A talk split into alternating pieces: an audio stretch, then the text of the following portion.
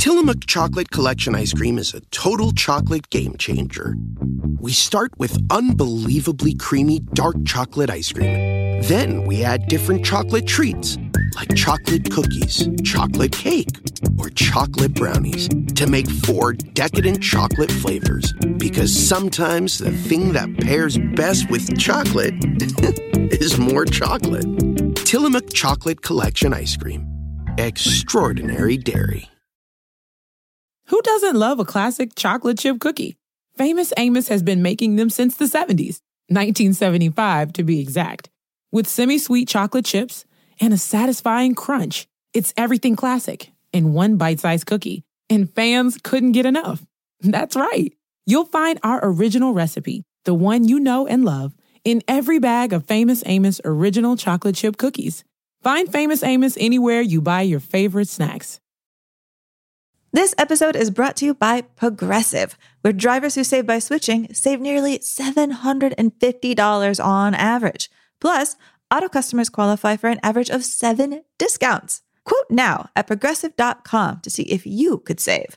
Progressive Casualty Insurance and Company and affiliates. National average 12 month savings of $744 by new customers surveyed who saved with Progressive between June 2022 and May 2023. Potential savings will vary. Discounts not available in all states and situations.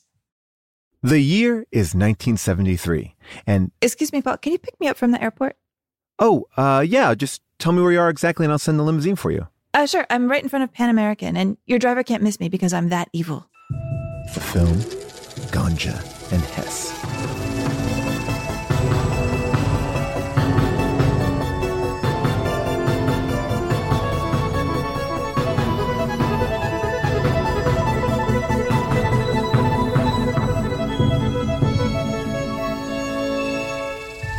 Hey, everybody, welcome to Unspooled. I'm Amy Nicholson. And I am Paul Scheer, and this is the podcast where we are looking at the best films of all time to see if they belong on the ultimate list that Amy and I are concocting of the 100 best, best films that then will be shot into outer space. Yes, it is happening. And Amy, so much is happening this week because not only are we getting towards the end of our horror miniseries, but the very first episode of our brand new game show screen test has launched. It's behind the paywall uh, at Stitcher Premium, and uh, I'm so excited it's out in the world. Me too. This is one of my favorite things we've ever done. I am really stoked that people are getting to listen. And now that we have really doors open, looking for some good contestants. Yes. And for the show to continue, we need contestants. So now that you get a little bit of a flavor of what we're doing on the show and how fun and easy it actually is, you can now see if you have what it takes by emailing us. You can email us at unspooledpod at gmail.com or you can uh, sign up on Geneva to get your hat in the ring to see if you can have what it takes to win one of our amazing screen test pens that every winner walks away with. They are so beautiful. So, yes, what you're going to email us is just your name, and we're going to give you a challenge. Your challenge is a 15 second video where you are the priest presiding over the marriage of the bride of Frankenstein. Wow. Record that 15 seconds, send it to us, and we will look for contestants in that pile of priests. I like that. That's a very intense thing to make people do, but uh, it doesn't have to just be video. You could also send in an audio uh, sampling of yourself uh, marrying people. Um, you know, now, Amy, since we're at the end of our horror series, the ones that we picked, it's time to turn the final pick over to our listeners, and they have spoken resoundingly uh, this time. I mean, this was a shocker. So many great choices.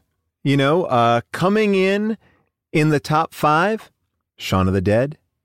We also had The Exorcist, Get Out, The Shining, Alien.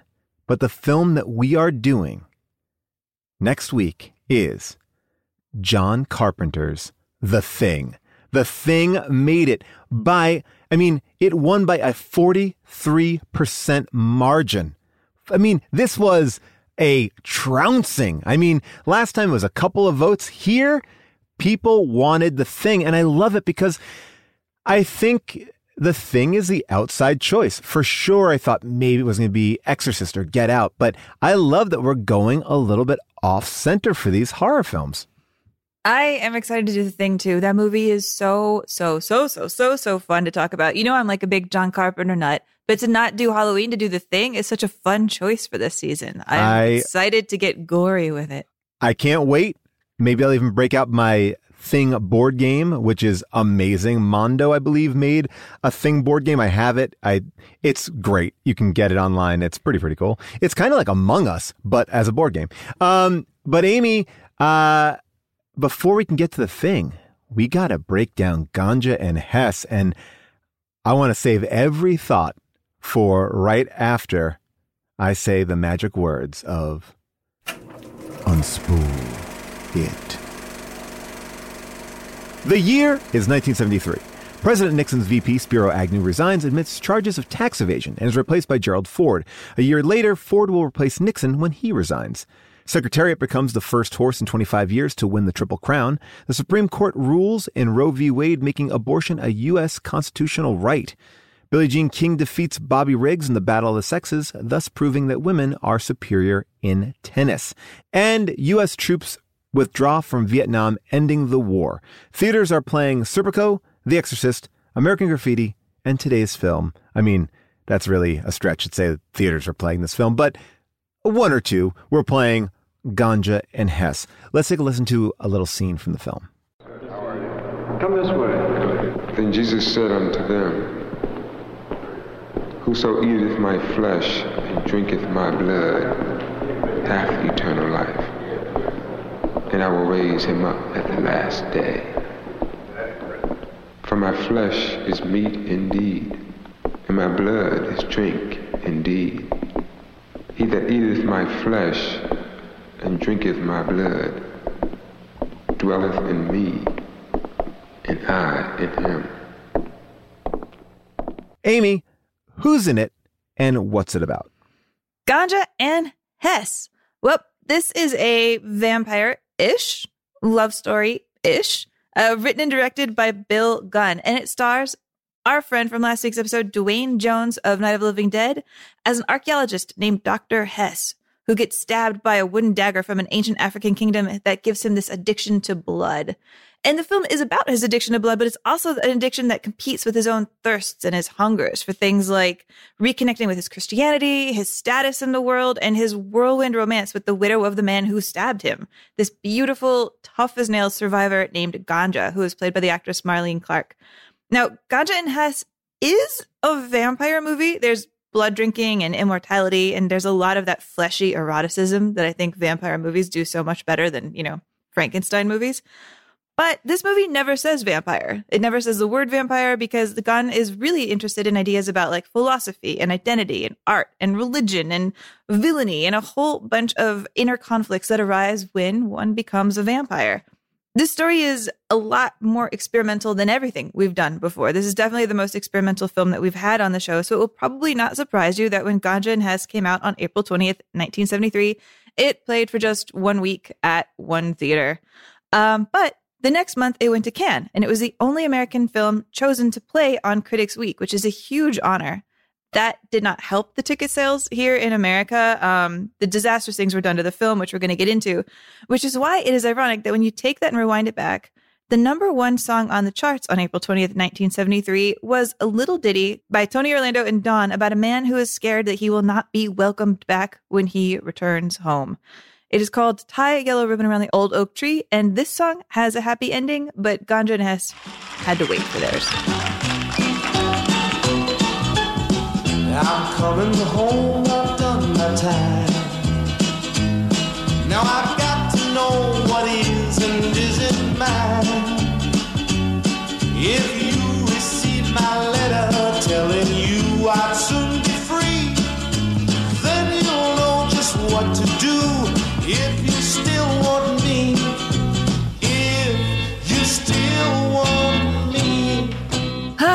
Audiences did not really want Ganja and Hess, but now they do. Now this film has become a legit cult classic. It's building in its reputation. And I felt like this was a good time for all of us to sit down and look at this film that has been overlooked and is now resurrected, as a good uh, horror film is.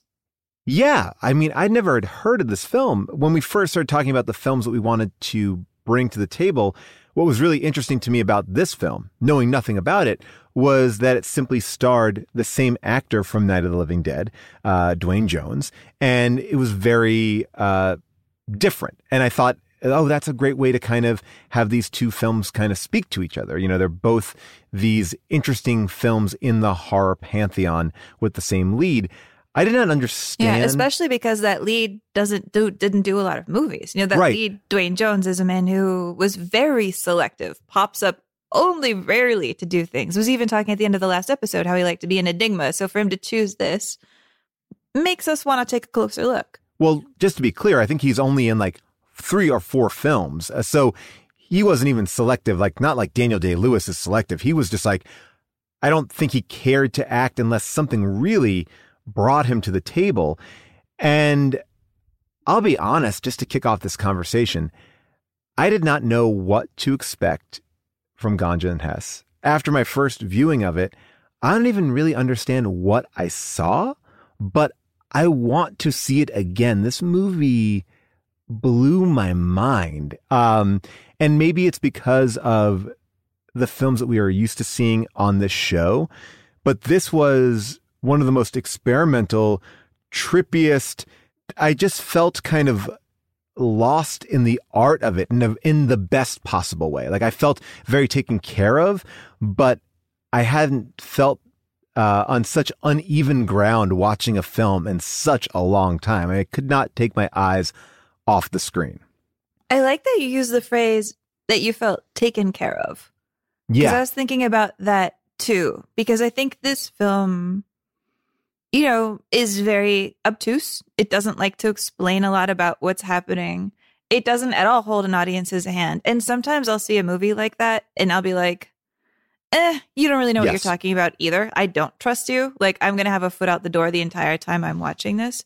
But Bill Gunn, the writer and director of this, is an incredibly thoughtful, very detail oriented, very ambitious, intelligent man, you know, comes from a very strong theater background.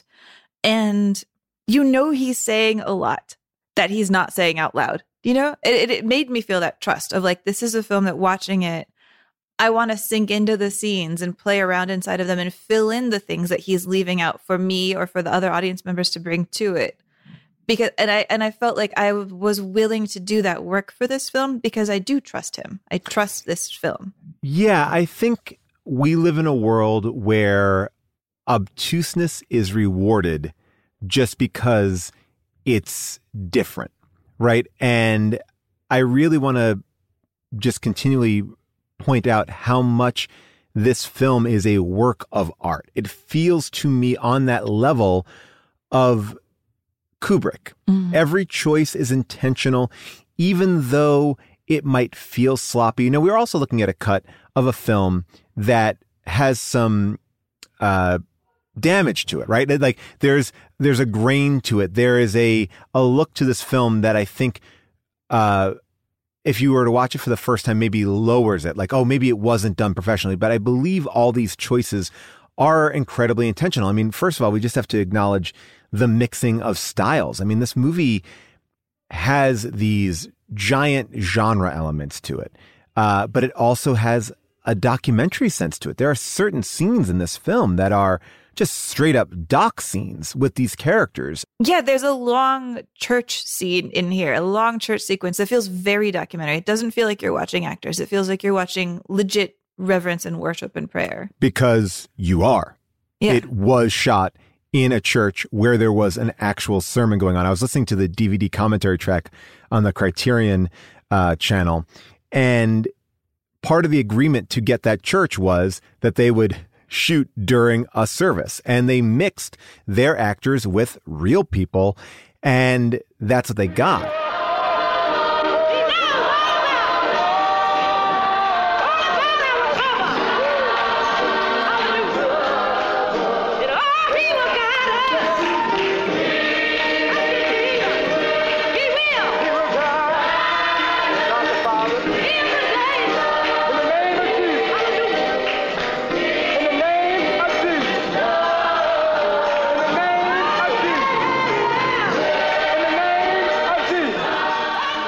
Since you started at the top, I even want to walk one step backwards and say, let's start at the the opening titles because the opening titles to me even put me off uh, my footing because we are introduced to this character. They they introduce us to this doctor who now is a vampire. Like that's what our opening titles let us in on. Like he was stabbed and he's a vampire. So in my mind, the movie is starting with this character who is a vampire. And we we hear from his chauffeur, who is also a, a pastor in this church, that our lead character is addicted to blood. But then we are immediately flashed back to see how that happened, but there's no real delineation on a flashback, or at least I didn't understand that there was a flashback. So when you see this sequence, like, oh, is he not a vampire now? Like you're constantly everything you're being told, it's like almost being led around in a haunted mansion with a bag over your head. Like you're being turned, like, okay, what am I? You're getting an idea of something, and as soon as you kind of get something, you're being pulled into a different direction. And and that that sense throughout the whole movie, I think, makes it incredibly engaging. Yeah, right. Because you hear from this chauffeur slash preacher, which uh, there's something in my head lately where I just keep thinking about Chinatown and people like slapping him, like my chauffeur, right. my preacher, my chauffeur, my preacher. But he he introduces us to this idea of this man who is a vampire, and yet he also calls him a victim, and you get this sense really early on of he knows what he is, but he doesn't hate him for it, even if he doesn't trust him for it. Like he's his the chauffeur pastor's own feelings toward Dr. Hess seem really complicated. For a stable man, part time to help support my family. I work for Dr. Hess Green, and he's an addict. He's not a criminal. He's a victim.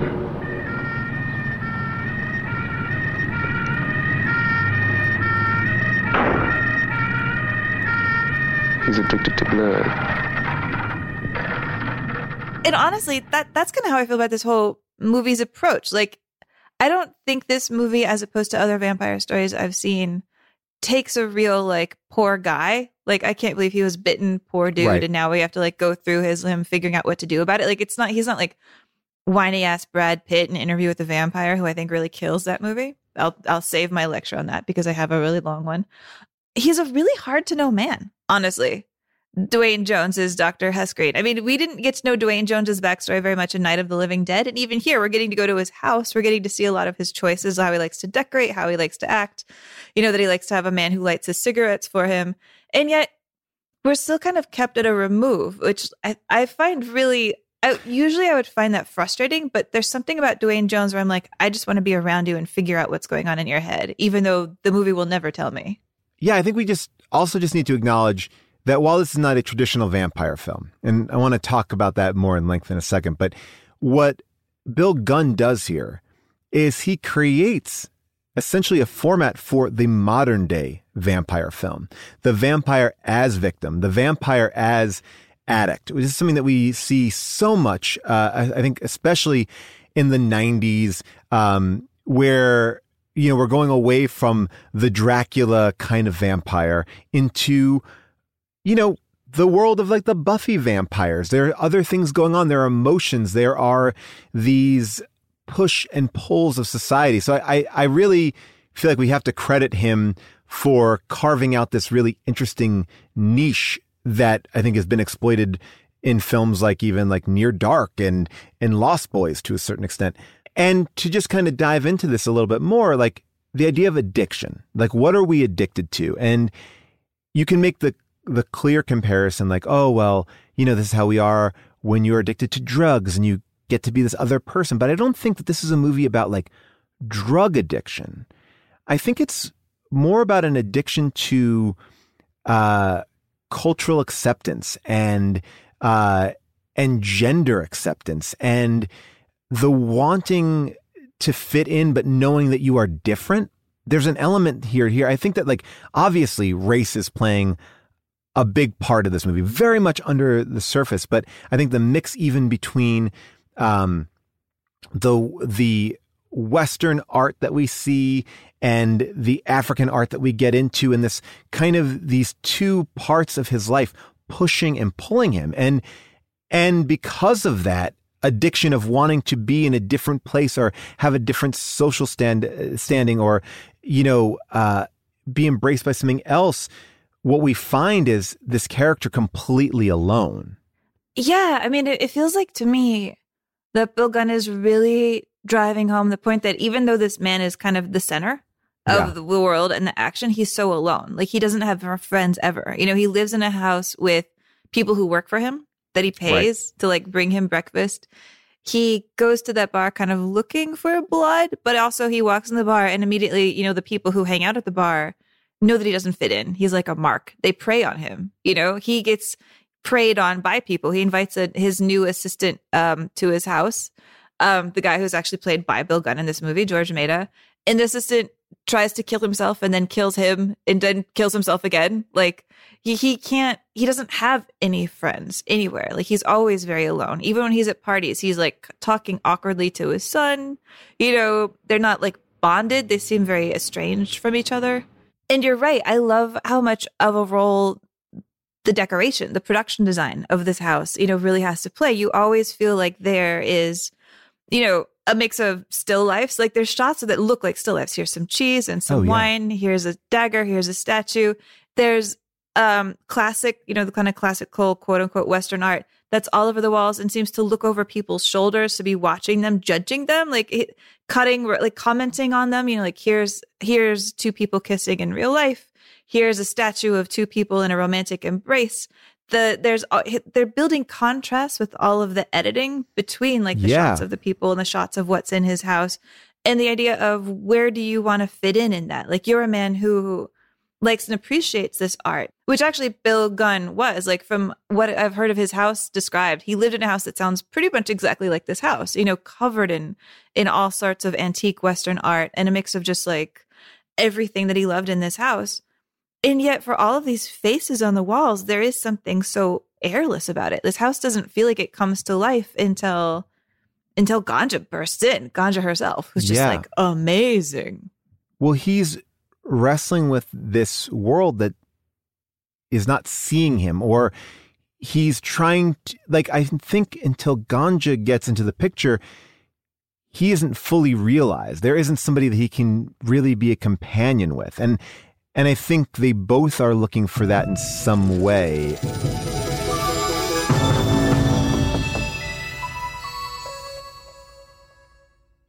Who doesn't love a classic chocolate chip cookie? Famous Amos has been making them since the 70s, 1975 to be exact. With semi sweet chocolate chips and a satisfying crunch, it's everything classic in one bite sized cookie, and fans couldn't get enough. That's right. You'll find our original recipe, the one you know and love, in every bag of Famous Amos original chocolate chip cookies. Find Famous Amos anywhere you buy your favorite snacks. Life is a highway, and on it there will be many chicken sandwiches. But there's only one McCrispy. So go ahead and hit the turn signal if you know about this juicy gem of a detour. but I think it's important to kind of step back one step and go, why was this movie even made? Why was this movie even greenlit? And I think that from everything I read, Blacula was a huge hit. It was a black exploitation film. And if you don't know what black exploitation is, I'm sure there are people out there that can do a better job of explaining it. Uh, but black exploitation was this genre of film that I think had a lot of positives and a lot of negatives, right? So we see a lot of black actors breaking free of the roles that they were traditionally put in, right? The the the roles that we talked about like in the past, like these, you know, mammy roles or these roles of they're essentially the heroes of their own story, but at the same time, they are also pushing forward uh, some stereotypical views, uh, you know, and so much so that, you know, you have a movement, the black exploitation movement, I think, and you know, correct me if I'm wrong, is very much a movement out of black power, but also I think people from the NAACP is like, well, but hold on here because I think this is doing a disservice to how people view us because the movies did have shocking elements, you know, long sex scenes, uh, grainy film quality. There's a lot of things about it that made it feel other. Um, a and, lot know, of so violence, the a lot violence, of like yeah. who's actually the audience for it? Like, is it to capitalize on the power of the bo- the black box office dollar? Is it also to like you know for midwestern white kids to like go to the drive-in and like laugh at? Like, it's kind of hard to tell. That it, hard it plays, line. It plays in both, and it's it you know, and it, some of the films were made by black filmmakers with you know black writers, and often with like some members of the black crew. Some of it was all white crew, all white director, all white writer writing a story. I mean, even something like like Blacula, which we should play a little taste of that right now. right. You shall pay, Black Prince. I curse you with my name. You shall be Blacula. Blacula, the Black Avenger,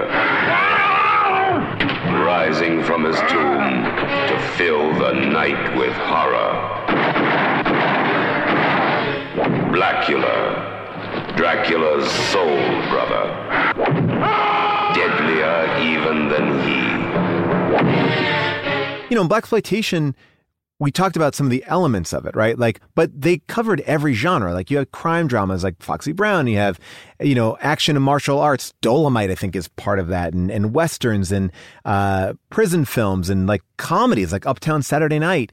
Uh, eh, you know, we talked even about Cooley High on this show. Like, so it became like this other type of cinema, and there's a lot of good that I think comes out of it. You know, films like uh, Sweet uh, Sweetback's Badass Song. What I love about this film, in a way, is it's kind of breaking some of those stereotypes of traditional black exploitation films. I mean, I think that was an intentional thing here. He was not going to make another Blacula, and in a way, while he embraced some of the tropes of black exploitation films at this time, he subverted the genre or the expectation of the genre. Which, by the way, it reminds me a little bit of. Did you ever see that Saturday Night Live episode where they were talking about like TCM really loving old black exploitation films? Oh no, I have not seen that. Oh, okay. All right. Well, first we have to listen to this. Welcome to the Essentials. I'm Robert Osborne. Tonight we take a journey through one of my favorite genres, the 1970s black exploitation horror films. There are so many classics from the era: Blacula, The Black Creature from the Black Lagoon, and of course, The Phantom of the Apollo. But perhaps one of the most memorable was the 1972 classic The Bride of Blackenstein. Let's take a look.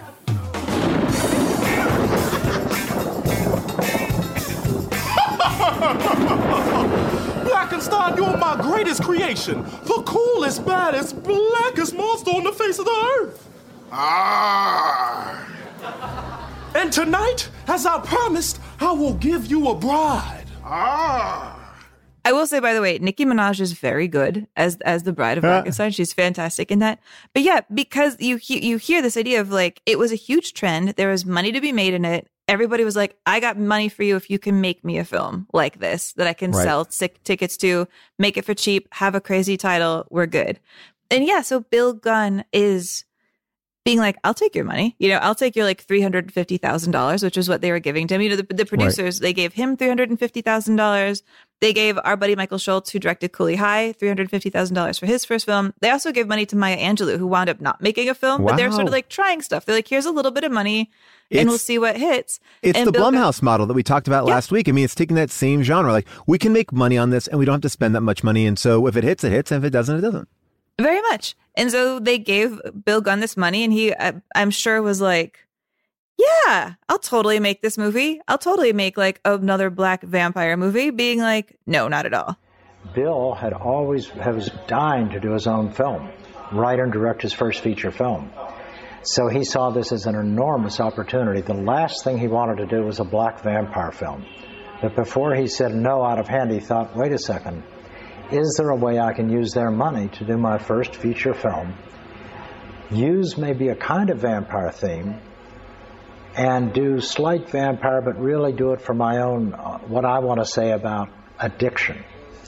So that for Bill, this was a chance to do a film about addiction. And I remember Bill saying to me, you know, the funniest thing in the world is there's this terrific thing about vampire movies about this terrible fear of blood, drinking blood and so forth. That blood is like, ugh, horrible. And he said, but blood is, a, blood is what we all have in our veins. When we're dying, we get a blood transfusion.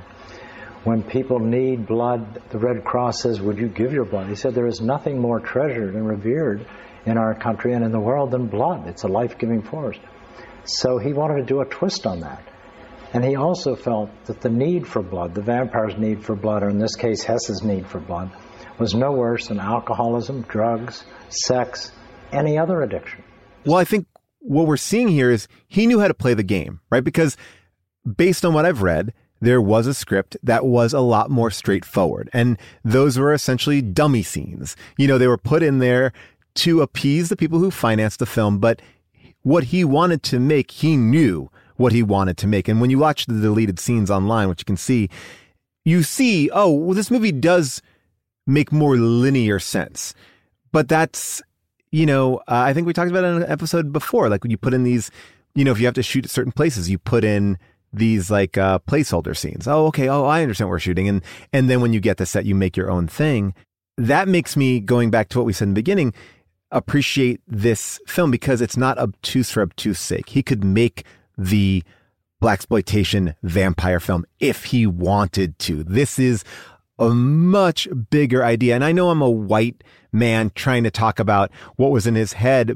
I did a lot of reading about this because I wanted to feel like I was uh, knowledgeable enough, but just even the idea of seeing a black man get into a Rolls Royce in the back seat was mind blowing at this point for many people in the 70s. Like, and like these subtle choices that didn't register with me when I'm watching the movie. I'm not like pulling that in, but reading about like showing a man of this status and breaking those molds of, again, talking about those bad uh, or those stereotypical choices that were made in this genre. Like he is really like kind of immediately going, check this out and how empowering that is to be in the Brooklyn Museum and have this character there and being this erudite kind of guy. I mean, that's, you know, we don't know much about him, but I think that erudite feels like a part of his character.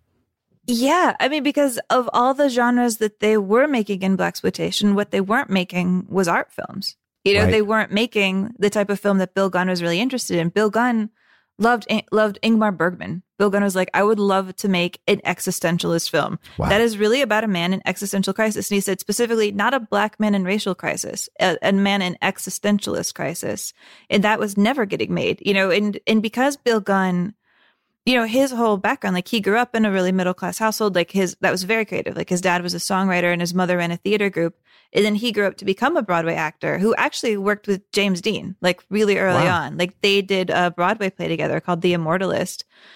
And he was very serious about being an artist. And he, as because he spent his first like decade and a half in the arts as an actor, you know, he did a fair amount of TV work, but he was also aware that like all of the good parts that were written for a black actor were, he said, offered to Sidney Poitier.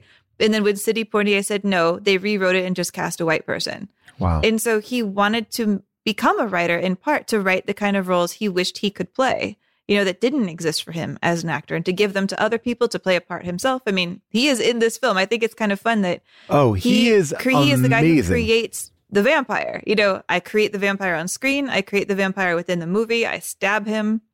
And his character I think has two of the most uh shocking scenes in the sense of well, actually his whole run is pretty amazing. I I immediately leaned in when I saw him because like, where do I know this guy? And it clicked mid movie.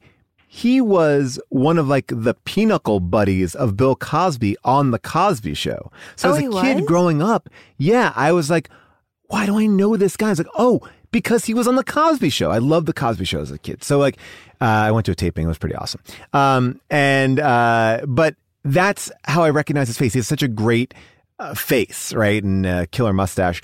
But the first time we really meet him or get to sit with him is this really bizarre dinner scene where the camera's locked off. He's there. He's, you know, thanking the staff and, and then it goes into this Doc moment where you start to really get into this character. And when it switches to Doc like that, we talked about this in Mean Girls. Like mm-hmm. they do a little bit of that in Mean Girls where the camera just kind of goes right to the front of the character.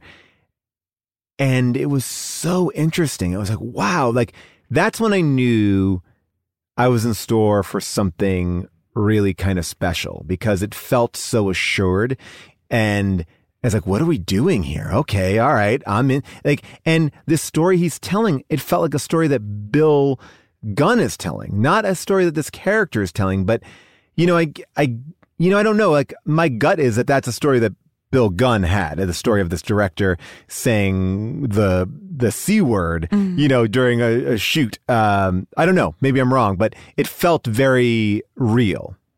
I mean, it does feel like a lot of the questions and the the questions about like what do you do about depression? What do you do when you're not mm. sure how you're feeling about yourself as an artist and what you're creating? I feel like all of that is incredibly autobiographical.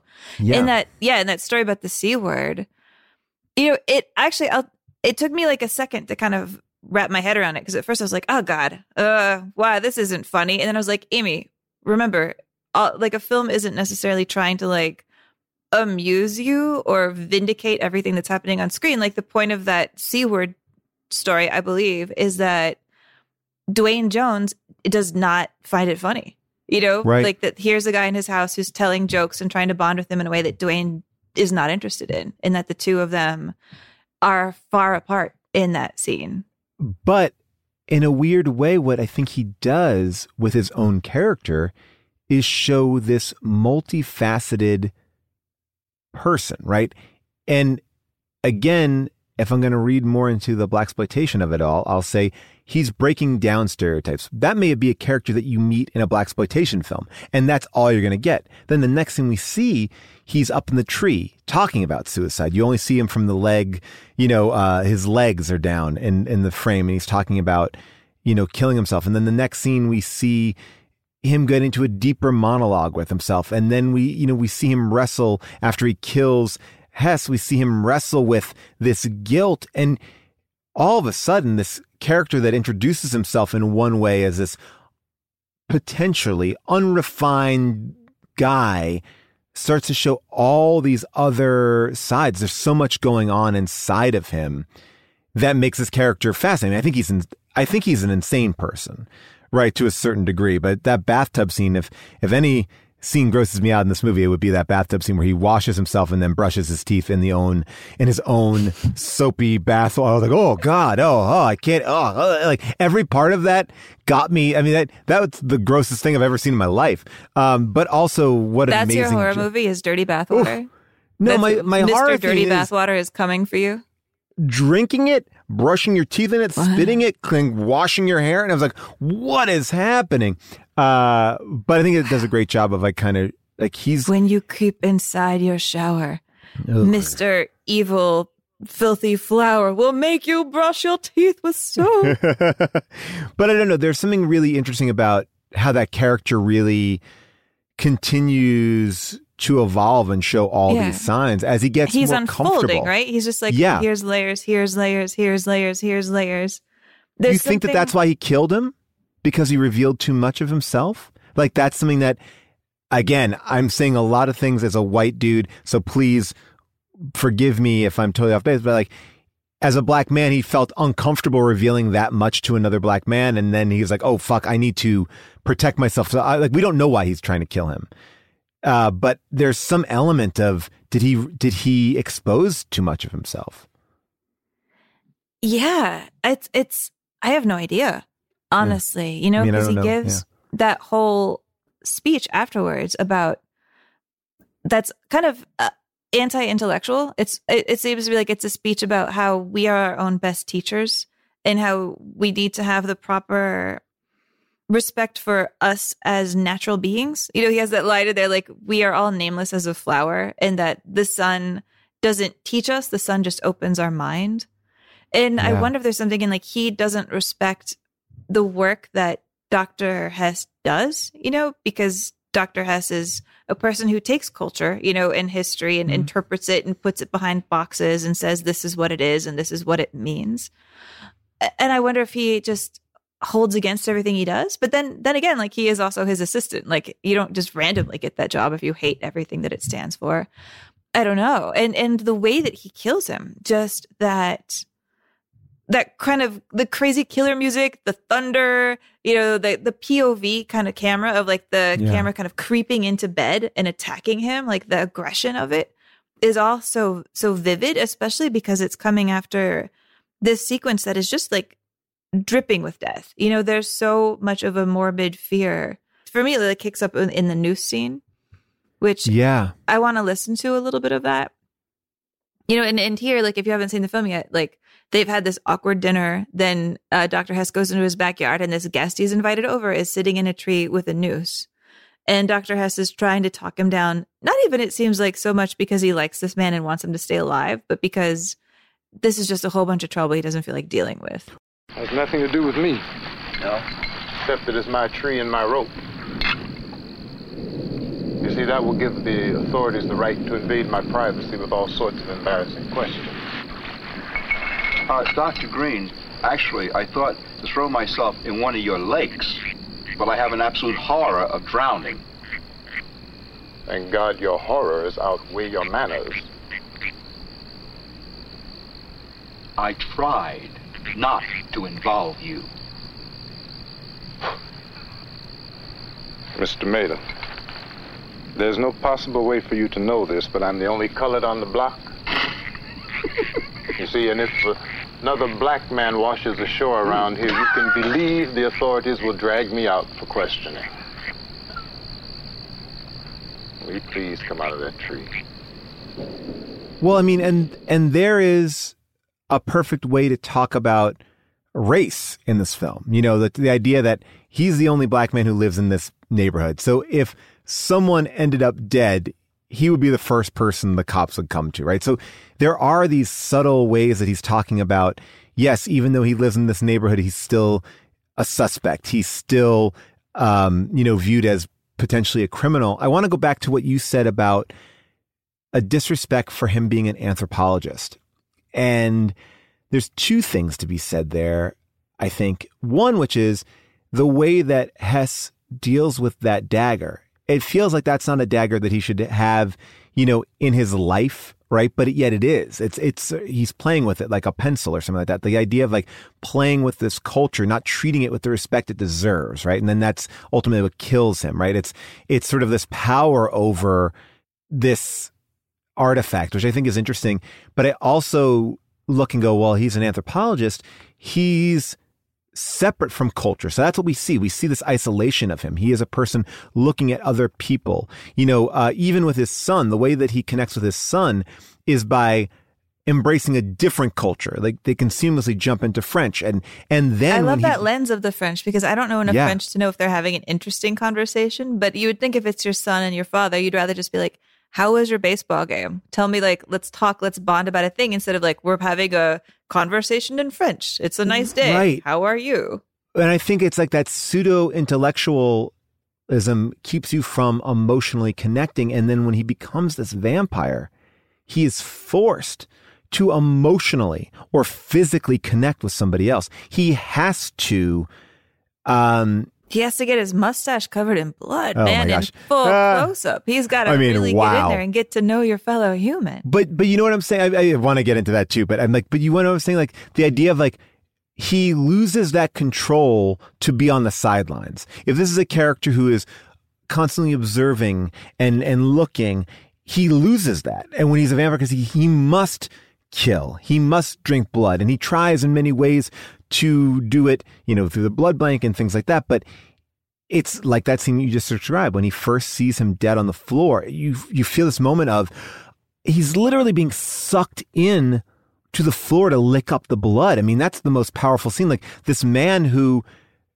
is has no control over himself anymore. The most controlled, uh, dapper, you know, refined man is now being like an animal, like in a way, like he just has to go against his towards his animal instincts.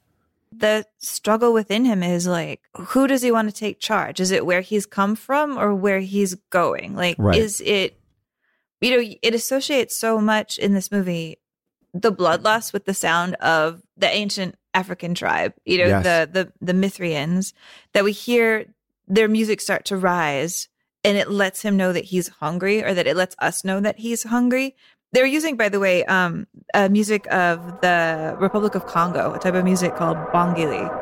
And it's such an interesting kind of thing. Let's even listen to a little bit of it here the women singing.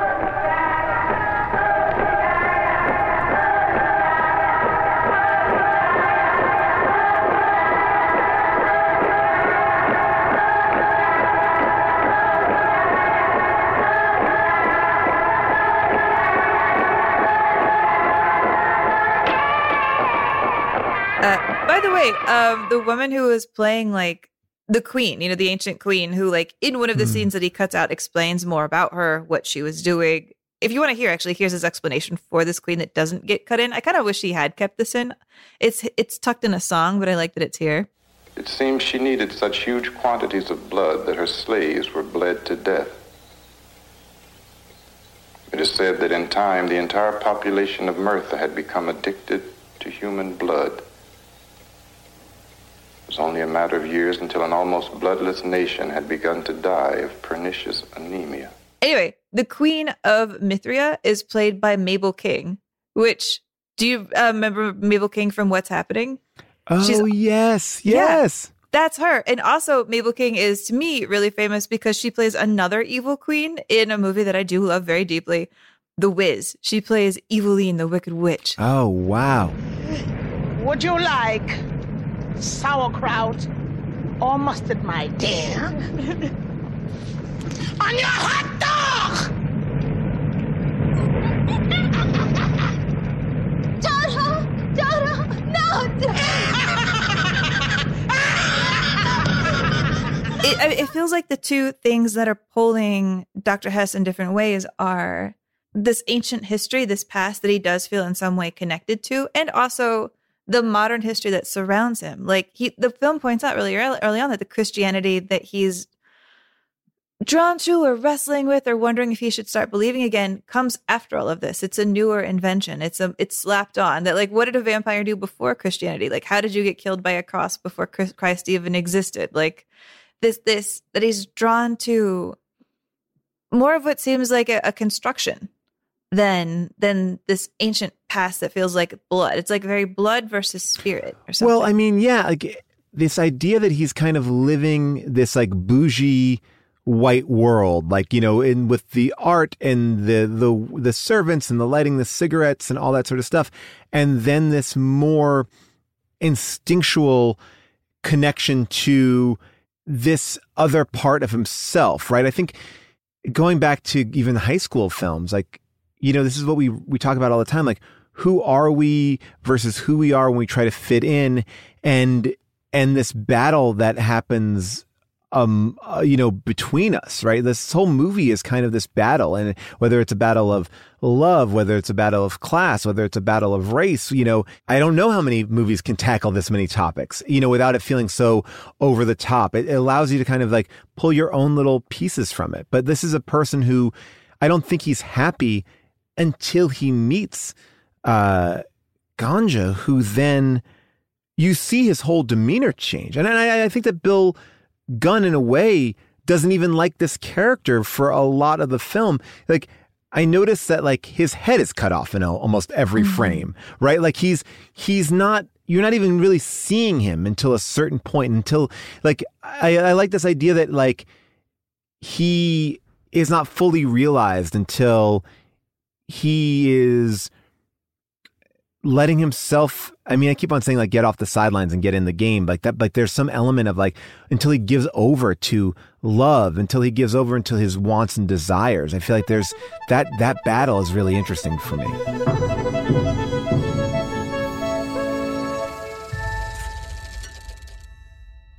Who doesn't love a classic chocolate chip cookie?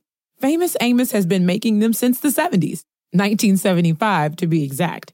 With semi sweet chocolate chips and a satisfying crunch, it's everything classic in one bite sized cookie, and fans couldn't get enough. That's right. You'll find our original recipe, the one you know and love, in every bag of Famous Amos original chocolate chip cookies. Find Famous Amos anywhere you buy your favorite snacks.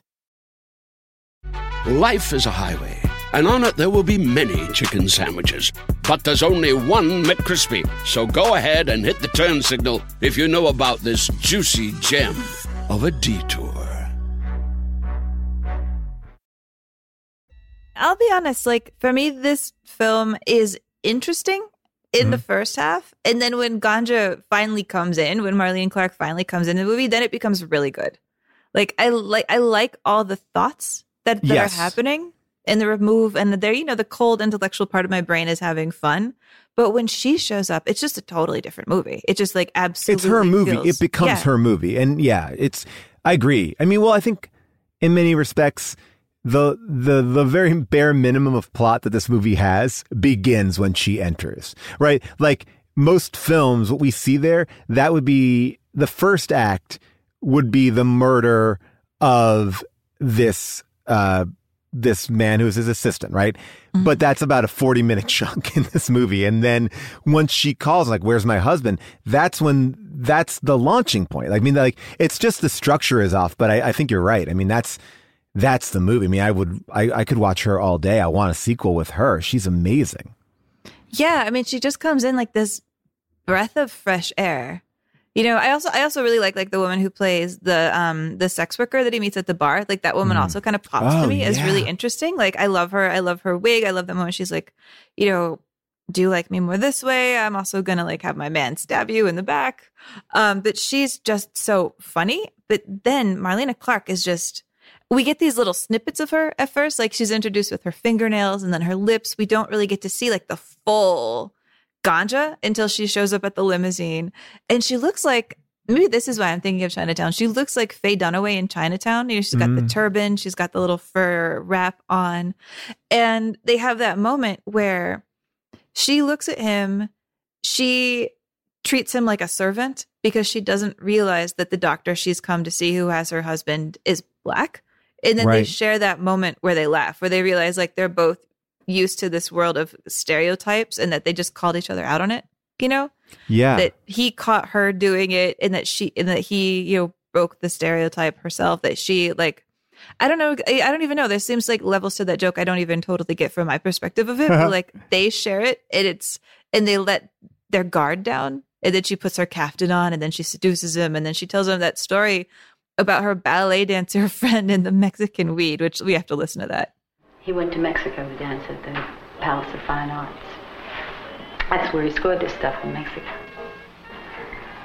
And um, I think he came up with a really fantastic, ingenious thing to do, right? He puts the grass in a prophylactic and rolled it up so that it's like um, a suppository, you know? And then he just, you know? then he puts on all these shorts, right? Like four pair, pulls them on. Because they've got these dogs at customs, you know, when you go through, and they can smell anything. Well, almost anything. And hey, man, I think it takes a very heavy cat to come up with that. I really do. Don't you think so? But yeah, I mean, from that story, she's just so earthy. You know, her husband tells the story about the C word. She tells that story, but like, he seems a little bit more engaged, at least when it's her.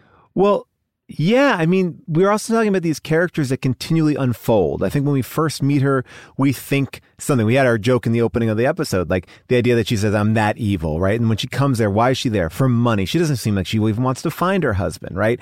And then she finds her husband, and then when she finds her husband, then it changes once more. Like she's constantly evolving. I mean, that's why the end of the film, that last image of her in the windowsill is so incredibly uh, powerful. I mean, there's like she, you know, we're talking about people just revealing all these different sides of themselves, and and I want to go back to our conversation about blaxploitation, going like, is there a part of this cinema that was allowing black actors? Yes, they were breaking the mold of what they were traditionally viewed as, but they were also still being viewed as a one uh, perspective type of person. You are this, you are that. You are like, you have no other feelings. You are a criminal, you're a hero, you're a this, you're a sex god, you're, you know, whatever the, whatever the thing is. And here, I think every one of these characters, like, I'm this and I'm this and I'm this and I'm that. And it's like, well, you talked about this idea of like, yes, parts were only being written for Sidney Poitier. And if they couldn't get him, they would go to a white actor. It's like, where were no parts to play different levels. There were no other versions of them. It was like I am only for this, and I think there is uh, there's something really it seems conscious about making all these characters constantly kind of surprise you, like real people do. Exactly. I mean, I think her character's just so amazing. Like yeah. that she she's definitely a classic gold digger in a lot of ways. You know, like when she realizes that he has the man who lights the cigarette for her, that she can have Archie go get her gra- grapes, grits, and grape jelly instead of eating croissants. Right. You know, how much she loves it. She's like nibbling on that rose or the flower that's right by her mouth, and she's just Right. got that big fake smile. Her pretense of putting on fancy airs is really funny to me. Like, Yeah. the way that she insists on Archie opening the car door for her, but then she slams the kitchen door in his face while he's holding groceries. Like she just takes up so much space in this movie that I want to give her. Like I just want like an entire Ganja movie. I just think Oh, she's yeah. fantastic, and her I mean, answers are. if if this if this movie was successful, there's a sequel. I mean, right? Because it's like mm-hmm. it's set up for a sequel. She literally takes over. the The student becomes the master in a way, like you know, and especially as the man that they both killed rises from the water and races toward. You know, she is she is kind of possessing that Dracula narrative that uh, that Hess never really does. Like you feel like she is going to be incredibly powerful. There's a really cool story there of this like powerful female vampire. Um, but then if you look at it from the idea of like this woman who just uh, thrives and succeeds, and no matter what, you can't keep her down. There's something really powerful about that narrative too.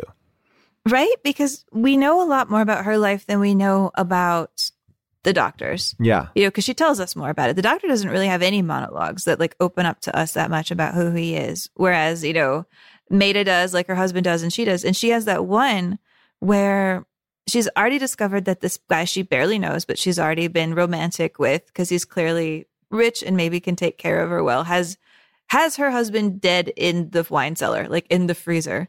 Yeah. And she tells him that story about being a little girl and her mother calling her a slut for being out playing with boys. Someone said they saw you be- being chased by a boy. I said, we were all chasing each other because we were having a snowball fight. And she said, you are a liar and a slut. And I said, I swear to you that I was having a snowball fight. And she didn't believe me. She never believed me. It was as though I was a disease. I have a brother that's 10 years older than I am. I have a sister that's 8 years older than I am. So that I was obviously an accident. And it was it was ganja. I came down with ganja, you know. And I think that day I decided that I was a disease. And I was going to give her a full case of it. That whatever it was I was, she was going to have it. What works so well about that is, you know, the very last thing that she's saying in there, like, I will provide for Ganja always, is really all you have to know to understand how she immediately forgives him for killing her husband. And in the next scene, they're like playing around like little kids. And then she'll say yes when he proposes to her. Like, she will take care of herself always. And it's like, I kind of, I guess, a, th- a thuddingly obvious character statement, but it's perfect for me. Like, it's perfect. Like, I just, I have that, and then I'm able to fill in all the blanks about what she's doing and why. And I believe her. Yeah. Like, I fully believe her. There's something about the idea of the church, right? In the beginning, where it's like, if you follow God and you live a good life, you are accepted into the kingdom of heaven, right? And then we have this, we have this character that uh, that Bill Gunn plays, who is walking this line of being conflicted. You know, uh, am I stealing? You know, like what am I doing? I you know like it's it's sort of this conflicted artist like i'm taking from culture but i'm not necessarily doing the right things and I, I'm, I'm feeding an instinct but i feel guilty about like he is kind of like in the catholic sense like he has that like um that guilt right that catholic guilt that uh, that that i feel like i'm i'm wrong and I, I don't deserve to be here and i've made the mistakes and then ganja represents this other point of view of like, I'll do the fuck I want when I want to do it. And I'm actually the happiest. Like she's the happiest of them because in a weird way, uh, both men fall victim to their own guilt. Like they both kill themselves, um, because they can't, uh, they're wrestling too much with not living as the way that they're told to live, if that makes sense. Like, or at least that's I'm looking at. Like the church is like, and I think that's why he goes back to the church. It's like, I need to go back here, and and and yes, I've made a mistake, and I'm gonna, I'm gonna, I'm gonna change my life. Whereas ganja really has free will. Right, like, like I think that's the whole thing with Christianity. A lot of times, like you have free will, you can do whatever you want, but there's also this amount of guilt. Like if you do do anything off the beaten path, you are not going to go to heaven. You're going to be this. You're going to have to pay penance and she's the only one that is comfortable with her true free will or, or, or with the decisions that she made, where both of the other men are completely conflicted and overwhelmed by not following the status quo. Yeah, it's simpler for her, right? Because she Yeah. just wants money. Like, you know, she wants money and she wants to be okay. Like, she wants the things that keep you alive. I mean, Yeah. Like her wanting money is like you know a squirrel being like i would like to get more more walnuts for winter please okay i'm great i'm all set now like she's she's connected it feels like to the rhythm of the world Well, she also says, I don't have to abide by the, the rules that you put me in. Like what you view a woman as, like, I think that she has a very stereotypically male attitude in this film, which I think is very bold. She's defying what society says. Yeah well it feels like she's taken stock of what society has to offer and she's figured out how she wants to do it and i was thinking actually like speaking of her seeming more natural you know that scene where she um kills the dinner guest that he's brought home for her and she Mm. seems you know she goes back and forth from like enjoying it to them being covered in glitter to them being covered in blood to her Yeah. screaming yeah, i want to play her screaming because i swear you hear the exact same jaguar growl that you hear in mcgruber Oh, wait, what? Yes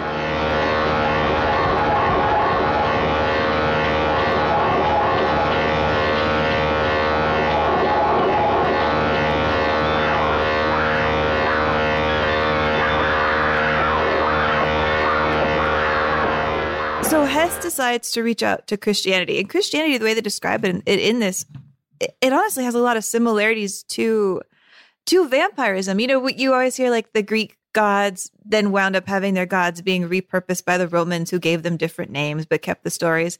When you hear the way they describe Jesus, like a guy who like feeds you his blood and it helps him, you stay alive forever, like you're like, oh, it. The movie almost feels like it's making the point that the Jesus myth came out of this earlier religion that was started in Africa, you know, bodies Right. and Christ and cannibalism. And yet, even though God, the, even though the doctor like gives himself over to this Christianity at the end, it doesn't save him. It it it kills him. Well, you know, that's what it's I'm not saying. like It's you like- are now healed. It's like Right. you are now dead. I think this is the battle of Christianity to a certain extent, or maybe any any religion where you feel uh, you know embraced and taken care of by this this world, but you also feel incredibly judged by them. And I, I can speak to it because I grew up Catholic, like being a good Catholic, right, making the right choices, and and you see the power and the problems that that actually holds if you were to live like that. It it, it burdened these two men to death, and I know that we're talking about vampires and shit like that too, but we're not because he clearly is not making just a vampire movie. Does this movie or does Ganja's role also remind you a little bit of like the role that Scarlett Johansson has in Under the Skin? That's oh kind of how I saw I actually was going to say that because Oh, of the inky, yeah, because of all the inky blackness too. The way he shoots it, it feels very like Jonathan Glazer. You, Well, we have all- the dark yeah. blackness behind the noose and the kind of otherworldly cinematography. I was thinking of the cinematography more than the character, but wow. Well, I think that there's something. I mean, Scarlett Johansson's character isn't as realized as Ganja is, right? Like Ganja is like a thriving, alive person, you know, and and and I think Scarlett Johansson's character is like this alien, you know, a, a robotic alien, but there's something about this power over like, I'm going to do the thing that I need to do to get me to this next level. There's a, a slight similarity between uh, the two, I think. Um, No, yeah. you're right. I feel like watching this, you can definitely. I would imagine that Jonathan Glazer would point to this as like one of his big influences. like I mean, I loved Annihilation. I think we often see it a lot in sci-fi and genre film, like this idea of like trying new things and doing things in a very interesting way. I, I don't know. I, I love it. Yeah, I mean, what it really reminded me of was, um, which would make sense because they're both- both drawing from the same well, was uh, First Reformed. Mm. You know, oh another yeah, movie yeah. about like annihilation, destruction, guilt, like wrestling with religious concepts. And you know, for me myself, like I grew up with parents who were two different religions, so Mm-hmm. my earliest memories of religion are being like, well, one of them is wrong, and probably both are. If one Oh, is, wow. like, it wouldn't be right. It wouldn't be fair if one of them was right and one of them was wrong. Um, so it's I'm really interested in religion as like a concept and as a history. And like I went to Catholic school for a lot of my life and I've spent a lot of time in religious areas, but it's never I've never felt as tormented by questions of religion as other people are, but I enjoy watching them go through it. You know, I part of me almost wished I was more more come conflicted about religion because I feel like then Dr. Hess's struggles would hit me even more than they do. Because for me, I'm like, I don't want to go there anyways. I've done my time. Like I'm, I'm, I'm out. Yeah. Well, I think that this is a man at a crossroads in many different respects. And I think he goes for salvation at the end to the worst place, uh, to the church who tells him he's wrong, right? Like, even though they're not telling him he's wrong and he's not admitting it's all internal, but that's kind of the reaction I kind of feel like is he, he goes to the place where he's not accepted, where he should have maybe gone to ganja and, and, and they could have been this, he would have been happy. He was happy. But it is interesting that in many respects, the only time he's surrounded by people or a lot of people of color is in church where the community accepts him, right? And this idea that we must follow the community. So maybe it's not a, a statement about church, but we must follow what the community around us believes. Instead of pairing up with Ganja, who he's kind of isolated with, he more defers to the community. And that again, you know, he's a man out of place and he's trying to constantly find his place and he's never quite sure if he's in the right place. And I think that that's a thing that we can all relate to. Am I doing the right thing? Am I with the right person? Did I make the right choice? Did I say yes to the right thing? You know, so he is constantly somebody who is never quite confident in his choices and is flip flopping in a way. Yeah, we we even have kind of that contrast in the film of like the two wedding ceremonies. You know, like that Mm. first wedding ceremony, which is more traditional, where Ganja Yeah. and Hess get married, and you look at the wedding guests, and nobody seems happy for them. Like nobody's Yeah. happy that this is happening. No one's glad. Like there is no community, even when it's a, a public wedding. Yeah. And then they had what I think of as kind of their second ceremony when he turns her into a vampire. You know, that feels like it's shot like a wedding to me. It feels almost more honest and romantic. Yes, She's got the little yes. bouquet of flowers. You know, they're they're they're a team now. They start to dress more like each other when they're dragging corpses into the field to bury them. Yeah. Um, but it, it feels a lot more romantic. Like that feels more honest than anything else. in many respects, this film is so powerful and so interesting because there are many interpretations and and like a great director, again, the capable hands of Bill Gunn is he wants you to bring to it what you see and what affects you. Like this is you know, a movie that probably is viewed as blaxploitation, but I think that's a disservice to this film because while it shares some of the tropes of the genre, um, you know, the grainy film, the sex scenes, and the red blood, it is so much more because it, it really is an existential film. It's about humanity. It's about how we fit in. It's about being addicted to uh, status, success. You know, you could draw the a line and it's lame, but you know, to acceptance, you know, and you see it with social media and you see what group do you fall in and, and if you are ostracized from that group and how do you, you know, it's this constant battle and this jockeying of position. Can you be comfortable with yourself, even if that means that you're alone? Because there's something about ganja that makes me say she can. And there's something about Hess and when we first meet him that says he can't. He is, he's struggling and he struggles even like he continually struggles to be by himself. And when, I don't know, there's, there's a really interesting idea of like what acceptance in society looks like and how, you know, where your happiness is derived from. And can it just be from yourself? And that makes it, I think, almost more ironic that that dilemma happens to Bill Gunn with this film, you know, that he makes this film that finds acceptance abroad. You know, I mean, 300 American films competed to be chosen for Critics Week. His was the only one, the only American film that was chosen to have that honor at Cannes. You know, it becomes, it's voted at the time one of the 10 best American films of the decade. It, it plays here for a week, uh, totally crashes the producers take it away, re-edit it. They cut, they chop it down from like just short of two hours to like 76 minutes. They give it like a gazillion names. You know, they call it Blood Couple, they call it Double Possession, Black Evil, Black Vampire, Blackout, The Moment of Terror. They try everything to try to get their money back. And he takes his name off of it. You know, almost everybody involved in the film actually takes their name off of it, except the cinematographer who was like, well, it's still my shots. So they're fine. You know, I feel like they still look pretty even if they're chopped all to hell. Um, and so yeah, like he puts forth this this body of work. He says like, "Here I am. Here's what I want to do," and he is excommunicated from the community. Like it doesn't work for him, and so I think that that's such a a kind of sad twist to happen to a film that's asking about that. Like, how can I fit in? What do I do? I just think that this movie is and was smarter than The Room. And I think that people should definitely you revisit love the room. I love the room. but I do think that like people need to see this film.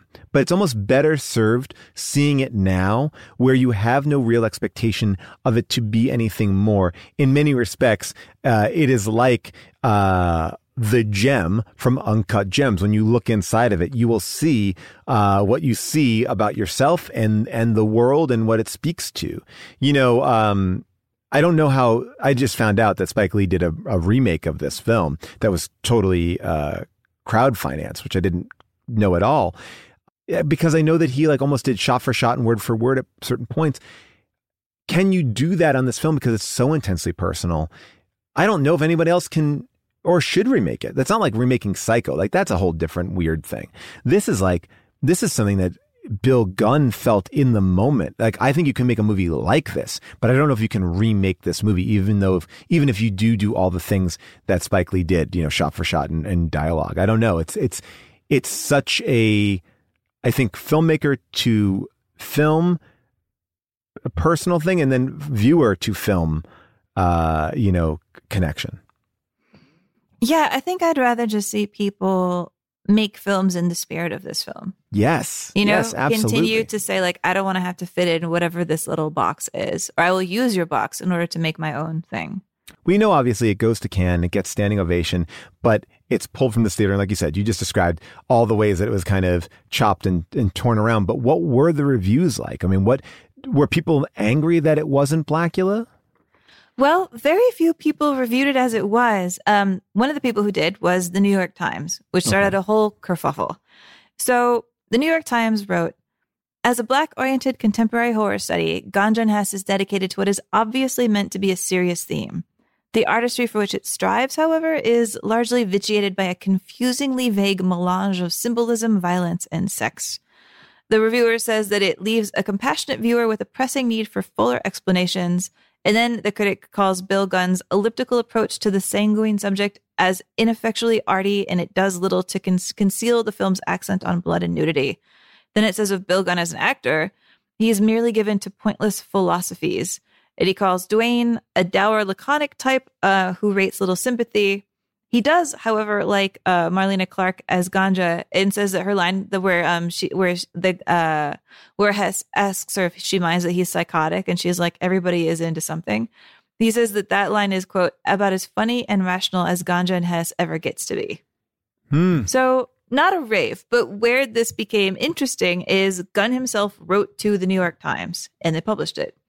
Um, and he wrote a whole letter on what it was like to be a black filmmaker in 1973, where he was talking about criticism at large, specifically this review, but also other ones he got. This is a little long. Here we go. Um, these are the highlights. The full letter is online. It's very good. So Gunn says there are times when the white critic must sit down and listen. If he cannot listen and learn, then he must not concern himself with black creativity. I've always tried to imagine the producers waiting anxiously for the black reviewers' opinions of The Sound of Music or A Clockwork Orange. You know, trying to like put the lens Yeah. back up on why why this is happening. Um, he points out that the New York Times actually had a factual problem in their review. Um, that he says that other critics reviewed it. One critic only watched 20 minutes and then left and still reviewed it anyways. Um, another critic, he said, watched like three movies that day and then had to review them all. And he said, that's no way to work, which as a critic, Right. you actually sometimes have to do that. Um, and then speaking to critics at large, he says, you know, I know this film does not address you, but in that auditorium, you might have heard more if you were able to, than, than you were able to over the sound of your own voice. Then Bill Gunn said that another critic in his review wondered, quote, where was the weight, the race problem? To which Gunn said, quote, if he looks closely, he will find it in his own review. Then Gunn says, if I were white, I would probably be called, quote, fresh and different. If I were European, Ganja and Hess might be that little film you must see. But because I am black, I do not deserve even the pride that one American feels for another when he discovers that a fellow countryman's film has been selected as the only American film to be shown during Critics Week at the Cannes Film Festival. Not one white critic from any of the major newspapers even mentioned it. And then he again ta- like takes some pointed looks at things that people said. He said the New York Times just called Marlene Clark one of the most beautiful women and actresses I've ever known, um, as quote a brown skin looker. And that kind of disrespect could not have been cultivated in 110 minutes. It must have taken at least a good 250 years. Finally, he says, Your newspapers and critics must realize that they are controlling Black theater and film creativity with white criticism. Maybe if the Black film craze continues, the white press might even find it necessary to employ Black critics. But if you can stop the craze in its tracks, maybe that won't be necessary. I have nothing really to add to that besides it's like that's a, a very astute point of view, I think, to a certain degree, right? It is. And I wonder if the New York Times listened because, you know, a few years after this, when they reviewed Cooley High, they did have a black critic review that film. I wonder if this letter hit them and they were like, we should do better. Because remember that critic wrote that really personal Yeah. review about what Cooley High meant to him. And I think it I think it's tricky. I think that like all these things where we are supposed to be critical like art is subjective ultimately. Like what I connect with with an art is different than what you connect with in art. And I think that there are some shared things that we can all agree what we connect with will always be personal. You could get five people in a room, show them five pieces of art, and they could all pick a different piece of art that resonates with them. And no one's wrong. Then there are the pieces of art where everyone agrees that's a piece of art. Mona Lisa is a piece of art, right? The AFI list, most of the films on that list are a piece of art, right? Like we, whether or not we like it or we don't like it, we can agree that that is what it is.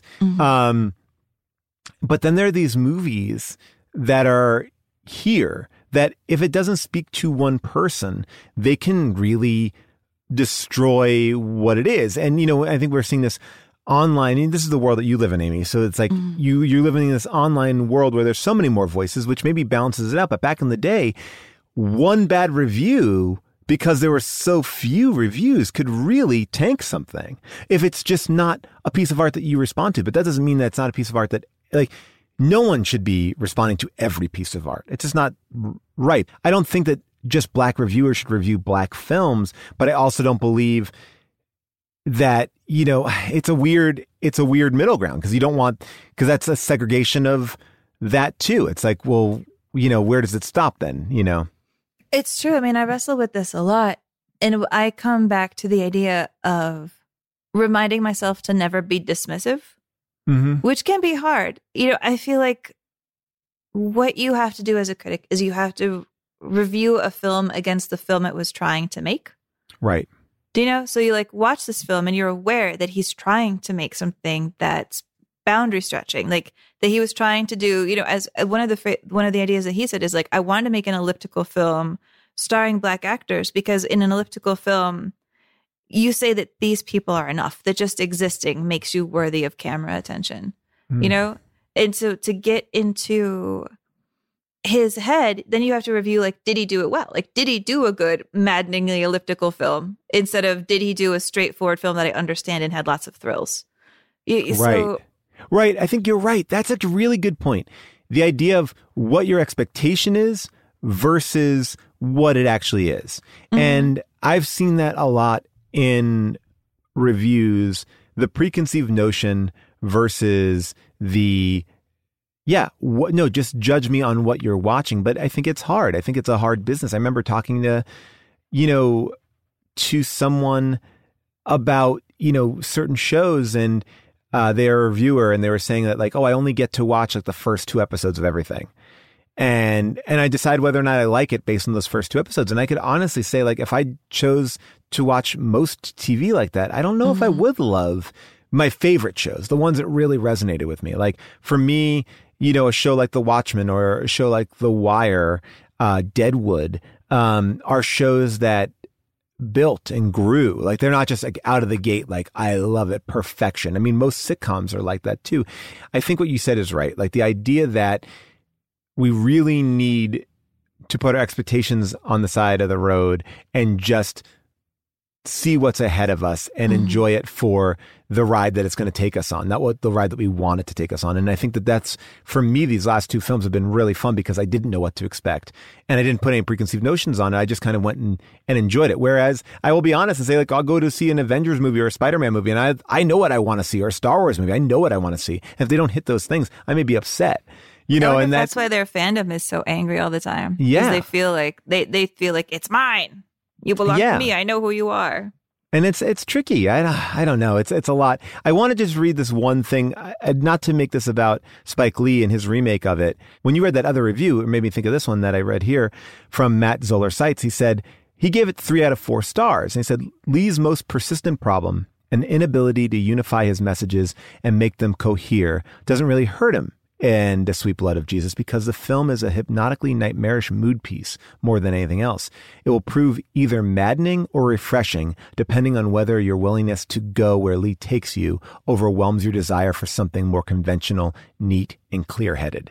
And I really like that review because it's, I think that that's, that is actually what it is. If you want to go on this journey, you might have a really interesting time. But if you're looking for something that is, you know, the inside man or the 25th hour or do the right thing, you're not going to get that here. You're getting something you're just getting you're you're getting this. And that, you know, I thought that was actually a really cool way of of acknowledging there could be two very different points of view on this film.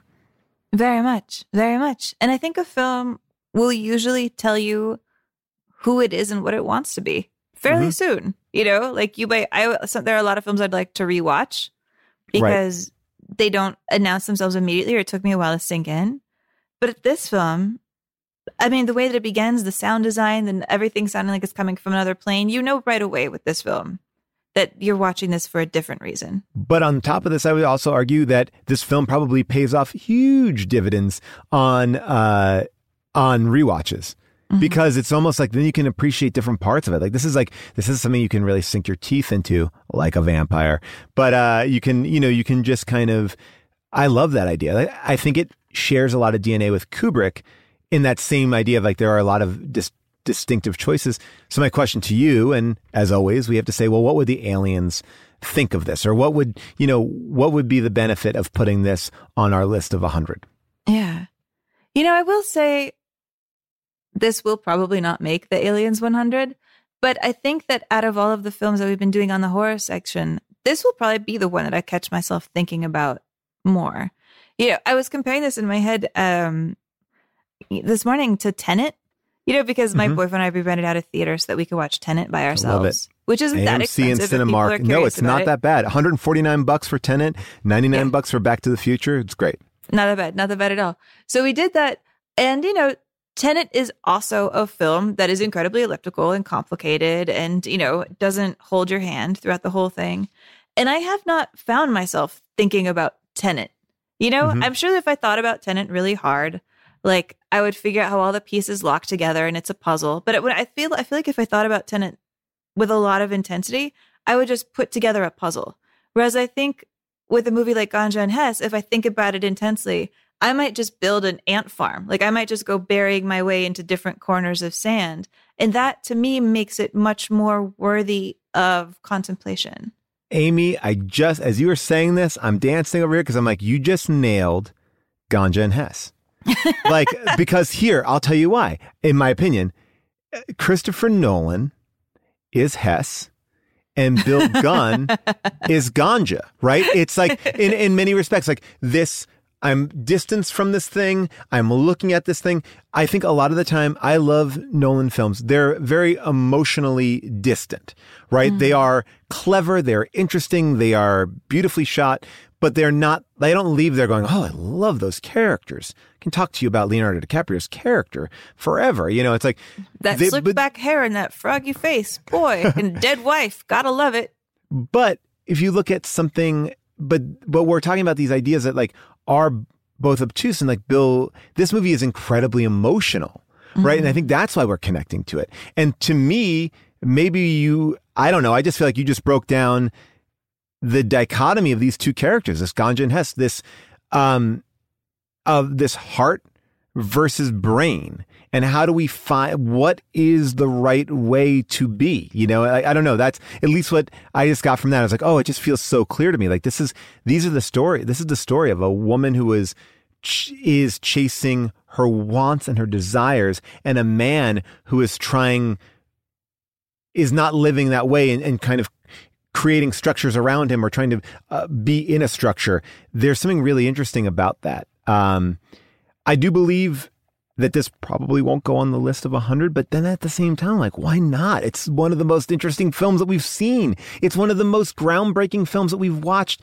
in this entire series. So for that, I would be like, yeah, fuck yeah, put it on the list. It's so weird. It's so cool. It, it embraces exactly what I think about The Room being on this list. It's like, we're making a list of the 100 best movies. Like, you cannot tell me that Ganja and Hess did not influence so many big directors and and and not only you know black directors like Spike Lee or I would think Jordan Peele has connections to him you know these people who are uh, are making horror films obviously have a connection to this film the idea of the vampire genre has a connection to this film but I would also go and say like what we said about Jonathan Glazer like visually there's so much stuff here like the DNA of this movie might be because I my immediate thought was like, no, this isn't going on the list. But when I look at it and I go, well, maybe why not? The DNA of this film is incredibly powerful, and it goes against my whole idea of like, well, who does it best versus who does it 1st But Mhm. there's something going on here that give me a couple weeks and let me see where I'm at because I just kind of came out of this film. But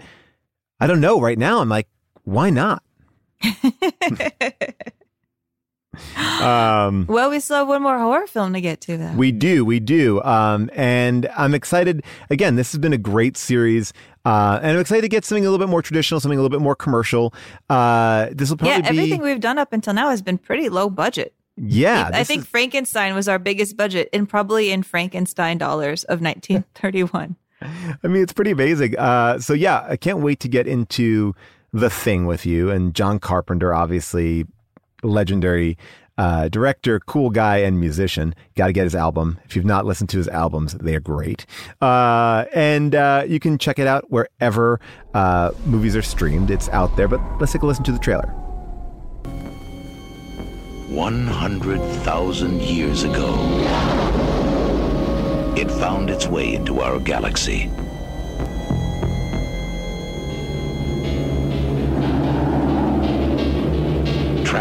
Frozen wasteland of Antarctica,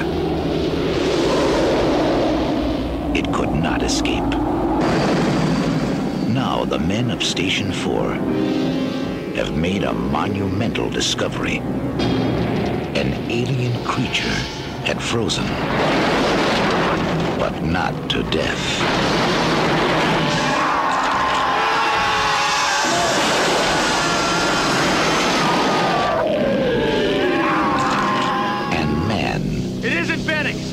Is the warmest place to hide. Well, I'm so excited, Amy, to get some vintage Kurt Russell with you. Uh, it's going to be really fun. And then uh, the following week, should we do the prequel? Yes. the prequel of the thing. Mary Elizabeth Winstead gets get on it, get in it. um, all right. Well, this has been a pleasure chatting with you, and uh, I can't wait to hear everybody's thoughts on this film. Uh, as we wrap up the series, we'll do what we did uh, last time.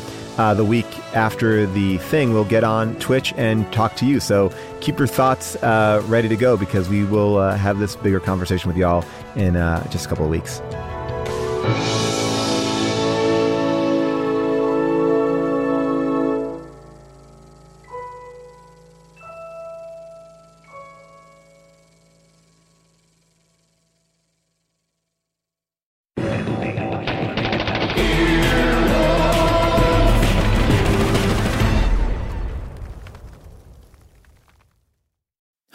Love a classic chocolate chip cookie? Famous Amos has been making them since the 70s, 1975 to be exact.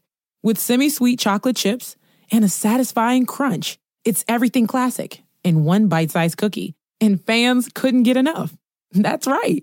You'll find our original recipe, the one you know and love, in every bag of Famous Amos original chocolate chip cookies. Find Famous Amos anywhere you buy your favorite snacks. Life is a highway, and on it there will be many chicken sandwiches. But there's only one McCrispy. So go ahead and hit the turn signal if you know about this juicy gem of a detour.